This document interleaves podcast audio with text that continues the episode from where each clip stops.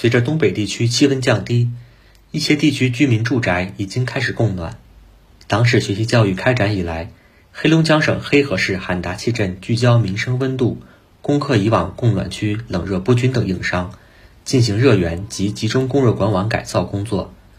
不仅更新换代更加高效智能的供热系统，还进行环保提升，利于节能减排。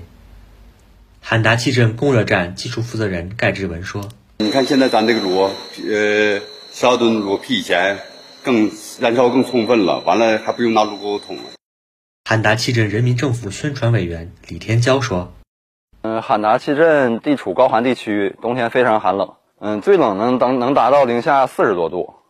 所以说这个供热是当地居民非常关注的一项民生工程。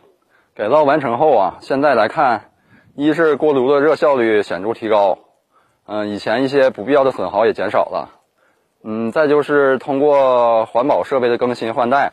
嗯，达到了一个显著的节能减排的目的，嗯，第三就是通过对这一万两千多米的管网改造之后呢，嗯，以前新增的一些面积导致的这个供热不均衡的情况也得到了显著的改善。汉达契镇居民张维琴的家位于镇内过去的供暖温度欠佳区域。